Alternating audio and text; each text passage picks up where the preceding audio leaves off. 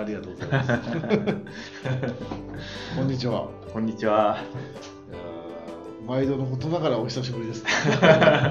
なんか今回久しぶりな気がするな。うん、にしゅうかんぶりぐらいですかね。にしゅうかんぶりですね。元気そうで元気です。いつもあのポッドキャスト絶対伝わらないんですけど、毎回毎回藤井君は小池 エフエム の T シャツを着てくれてですね僕はそれを毎回無視してるとちょっとあの僕ももう少しあの報いれるように次回ちゃんと着ますあの大切に畳んできれいにしてしまってありますのでさあどうですか、この最近元気やってますか？急にまた雨になっちゃいましたけど、すっかり寒くなりましたね。涼しくなって。そう、すっかり寒くなって、ちょっといよいよ短パンじゃなくなるなっていう。本当ですね。いやー寂しいな、寒くなっちゃって。長袖着るようになりましたね、しばらく。うん、ねえ。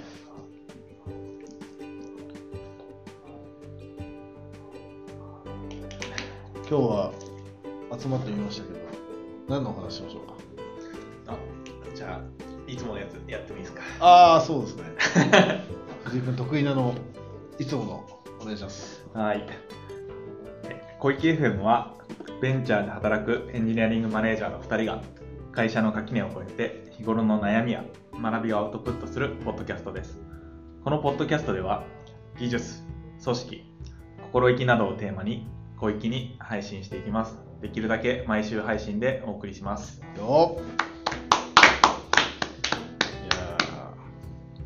だんだん慣れてきたね、これはまあね、一番繰り返し繰り返し喋ってるやつだから馴染んできます、ね、よろしくお願いします。よろしくお願いします。今日はなんとなんと第何回ですか？今日これがじゅうにかいめ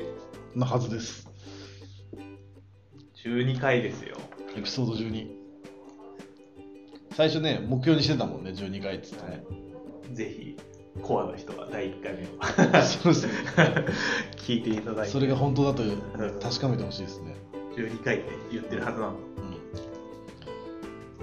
ん、ひとまずちゃんとそこまでは続けられたというのがね、何より嬉しいですね。みっか坊主ではなかったぞっていうね、本当ところはここまで来たら言ってもいいんじゃないかなっていう。だんだんポッドキャストやってますも言っていいかなって思えるぐらいの、これはもう続けたいですね、やっぱとりあえず年内はね。そうですね、年内継続していって、まあ多分話すネタはいっぱいあるんでだんだんいいお話ができるようになっていけるといいな、うん、そうですね、アウトプットも頑張っていきましょう、えー、じゃあ今日は何話します？そうですね、今日は、うん、今回僕から評価評価アセスメントですね評価についてお話ししたいなと、うん、そうですね、もう重要なテーマですもんね、これね。時期とかもあるんですよね、やっぱりね。そうですね、時期が定期的にやってくる、まあ、ちょうどあのくがつの終わりが、うん、うちでいうとまあ節目というか一つの評価期間区切りだったっていうのがあって、うん、今すごい活発に議論が行われている話題でもありまして、うん、今回持ち込ませていただきました。半年ごとぐらいにやってる感じですか？半年ごとですね、うん、はい。うちもそうですね、半年ごとにやってて、まああの中間みたいなのがありますけど、うーん、なんかちょっとそこら辺もちょっと聞きたいですね。そうですね。なんかタイミングになるとドバッとくるやつですね。脳内シェア、そう、脳内シェアめっちゃくるやつ。いや、そうですね、そうですね。今だいぶ僕の脳内シェア高まってますから。そうですよね、えー、そうだね。評、まあ、評価評価って、まあ、ひ一言に言っても多分いろんな評価があると思うんですけど、藤井君とこの評価ってどんな風な感じなんですか？何何をもって評価と言ってるんですか？何を何を何をなんかこう、うちだったらシート書いたりとか、はいはいはいはいはい、なんかそれで面談したりとかやって、話すのが結構メインだったりするんですけど、はいはいはい。どんなことを考えて評価やってるんですか？えー、っと話すっていうのは、うん、えー、っと同じようにやっていて、うん、まあ、フィードバックのと面談としてやっています。で、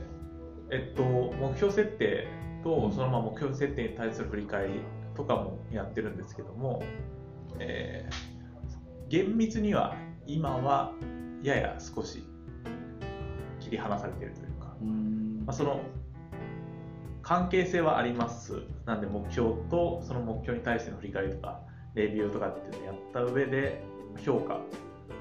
のフィードバックはそれはそれでやるっていう感じですね、今は。なるほど。なんか評価っていう言葉自体なんかそん会社入って初めてなんか触れ合う言葉かなと思ってて、 あ、はいはいはい、あんまり考えて生きてこなかったじゃない評価って。そうですね、学生時代のしかもしかもね、やっぱするっていうのは絶対にありえなくてまあなんかそのなんとかな、まあ、評価とまではいかないけど、まあ、その試験を受けるとか、うんまあ、通信本で先生が書いてくれるあのコメント、はいはいはい、そうだね、が結構毎回毎年楽しみだったけど、まあ、あれじゃないですか評価って。そうですね、まさに確かにあれは評価いやそうなんですよね。なんで本当に評価をするだなんて、ね、危険だよね。いやもう緊張しながらおおみたいな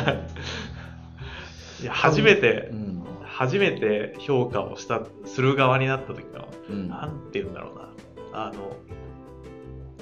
ゾクゾクする感じ、うん、怖いよね。怖い、うん、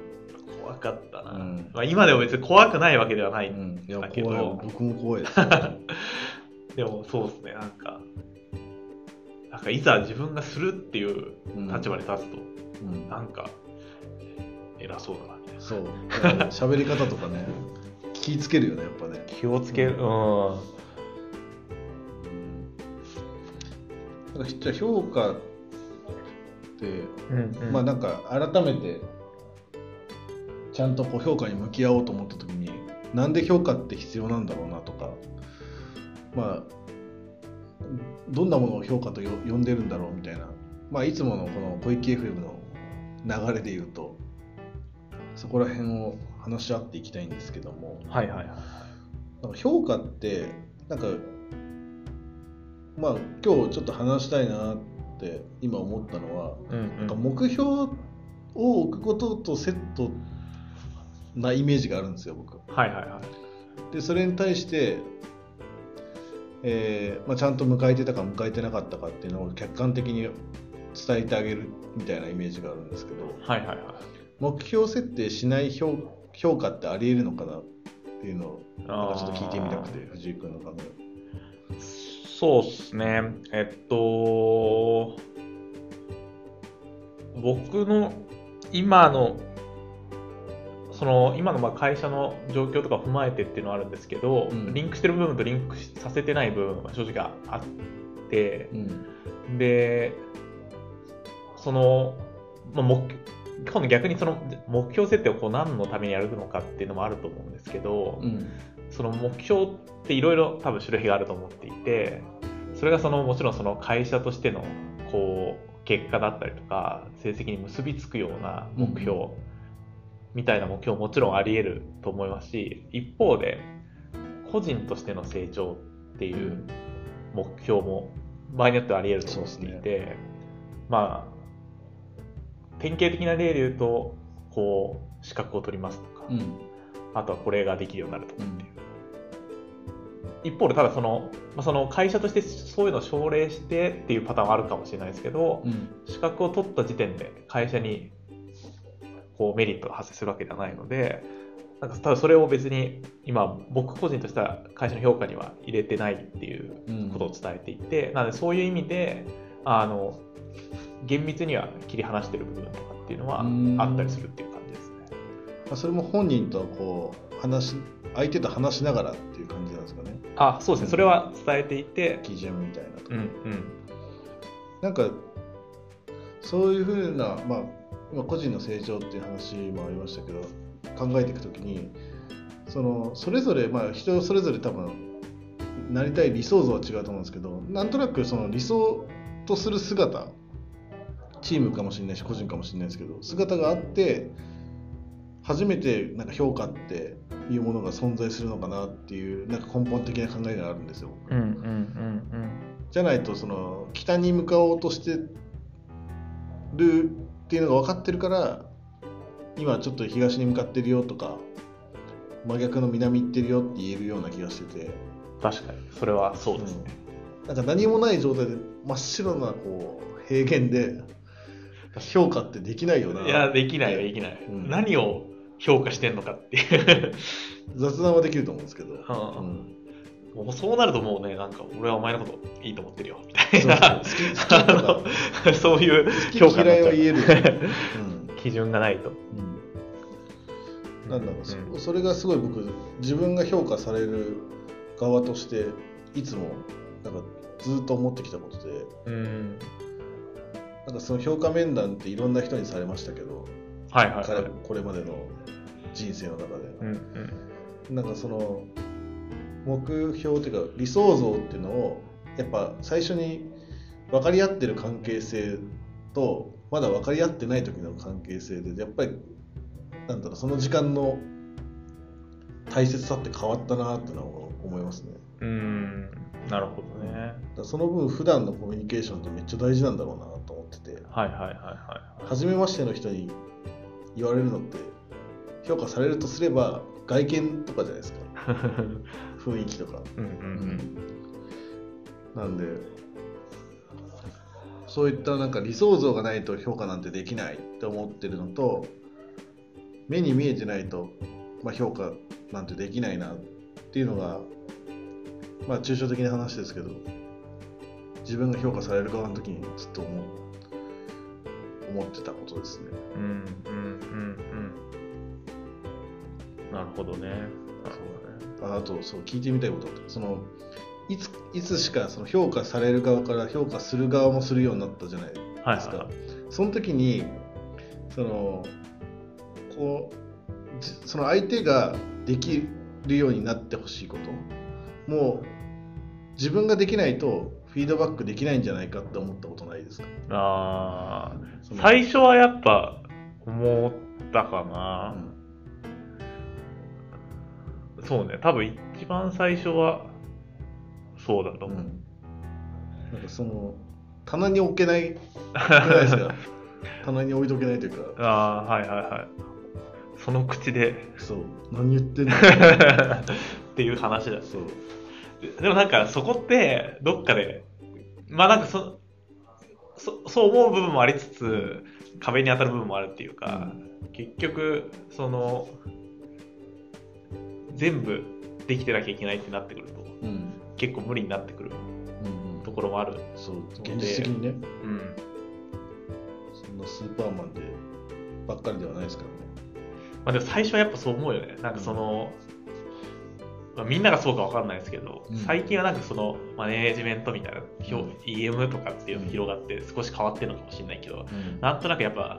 自分がこうメンバーとしてやってる時は、うん、なんか自分よりできないやつに評価なんかされたくないって思う時は絶対あると思うんですよね、うん、ね、心のどっかで引っかかるよね藤井君はなんでこう評価みたいなのが会社に入って、はいはいはい、なんか初めて出会ったと思うんですよ、うん、僕と同じ、うん、そうだね、そうですそうです。なんで必要だと思いますか？えー、っとそうですね、まず評価を伝える側からの観点だと、まず一つは感謝の気持ちというか、うん、会, 会社とか組織に対する貢献をしてくれてありがとうっていう感謝を伝えたいっていうのが一つ。エモいですねなんかそのやっぱその単純なそのありが、まあ、もちろんその常日頃ありがとうみたいなのはあると思うんですけど、そのありがとうっていうのとその結果っていうのがなんか唯一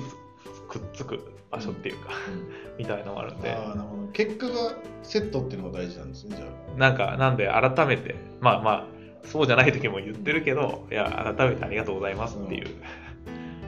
のは一つあるかな。その上でまあフィードバックだったりとか本人の成長とモチベーションとかっていうのをなんか支えてあげられるようなことを伝えたりする。あとはその評価って結局誰かが基準をさっき言ったように決めるので、その基準を決める人あれとか会社が何を大事にしてるのかっていうのを伝えるために必要なんじゃないかなって思ってるって感じかな。星君は僕どうかな、なんで必要なのか、うん、なんかまあ結構似てる話なんですけど、最初冒頭で、まあ、僕の持ってたイメージでもそうなんですけど、やっぱ目標設定があるっていうのは、まあ、少なからず人間に力を与えるんじゃないかと思っていて、うんうんうん、理想状態を、を定義しとくっていうことですね。それがまあ定量的でも定性的でもいいんですけど、何もないところでなかなか成長って生まれないだろうなと思ってて、真っ平らなところで、はいはいはい、なんでそういう、まあ、主体性を上げていくために目標を、まあ、設定する、うんうんうん、設定したらちゃんとどうだったかっていうのを振り返ったりとか、それをどう見えてたのかっていうのを伝えるっていうのが必要なんだろうなと思って、そのなんか目標設定をしたいから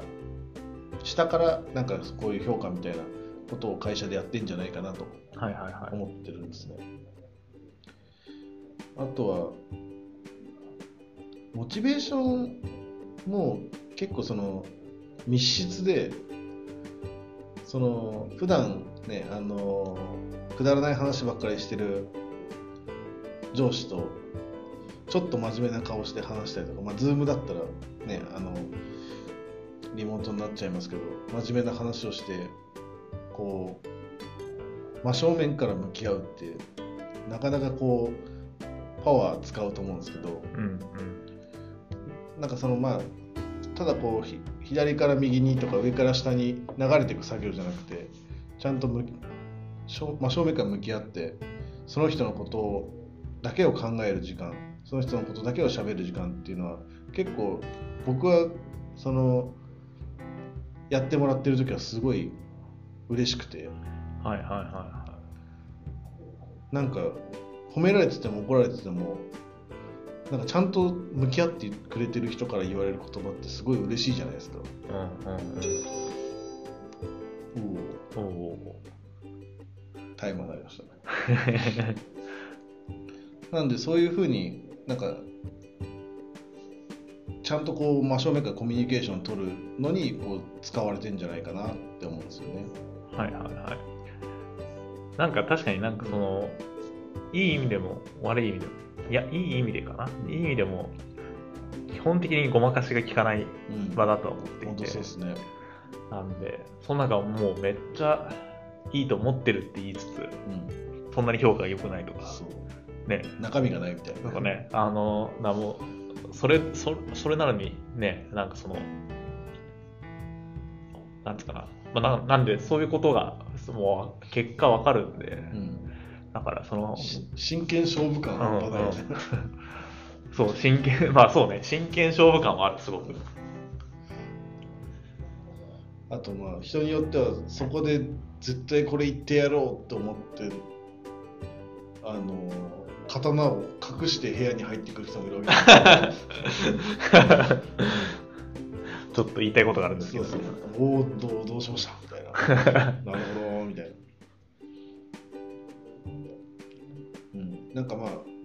このリモート時代でね、きっとまたどんどん変わってくる雰囲気というかこの意味合いみたいなのが変わってくんじゃないかなと思うんですけど、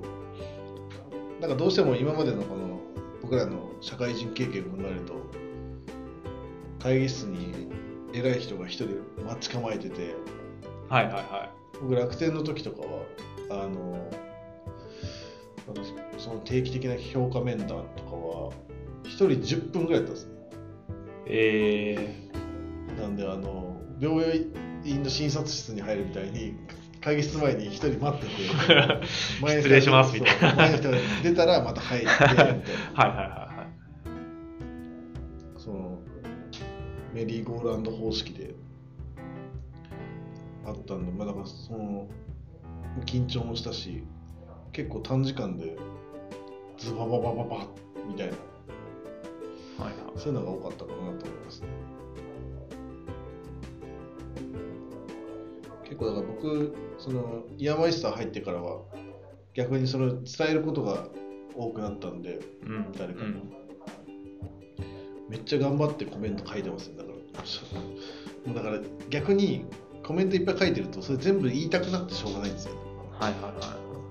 毎回延長するみたいな。考えてきたから言いたくなるみたいな。い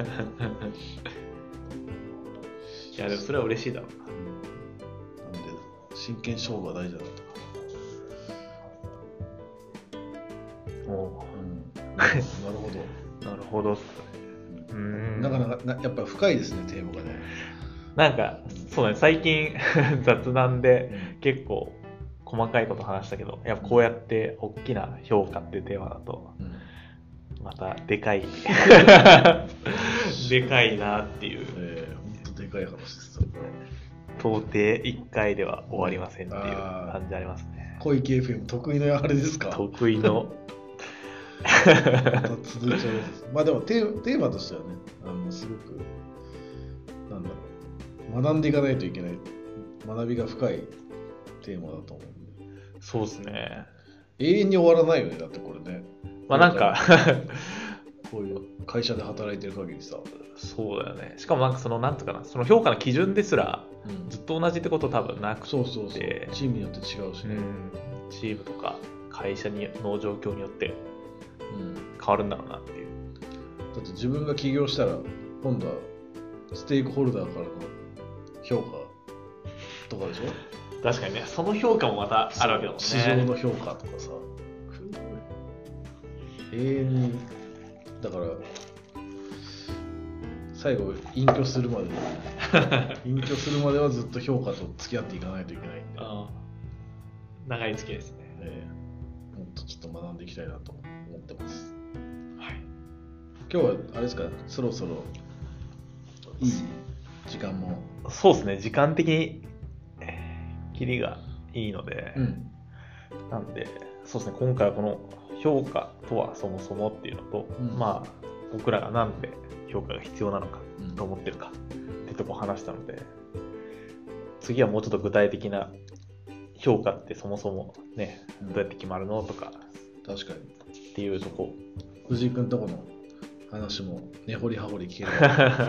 これでも他の会社の話聞けるのめっちゃいいっすね。そうね、いいっすいいっす。まあ具体例は出せないけど、ね、制度とかは話せるからね、うんうん、ある程度楽しみにしてますんで、よろしくお願いします、はい、楽しみにしております、はい、じゃあそれでは皆さんさよなら。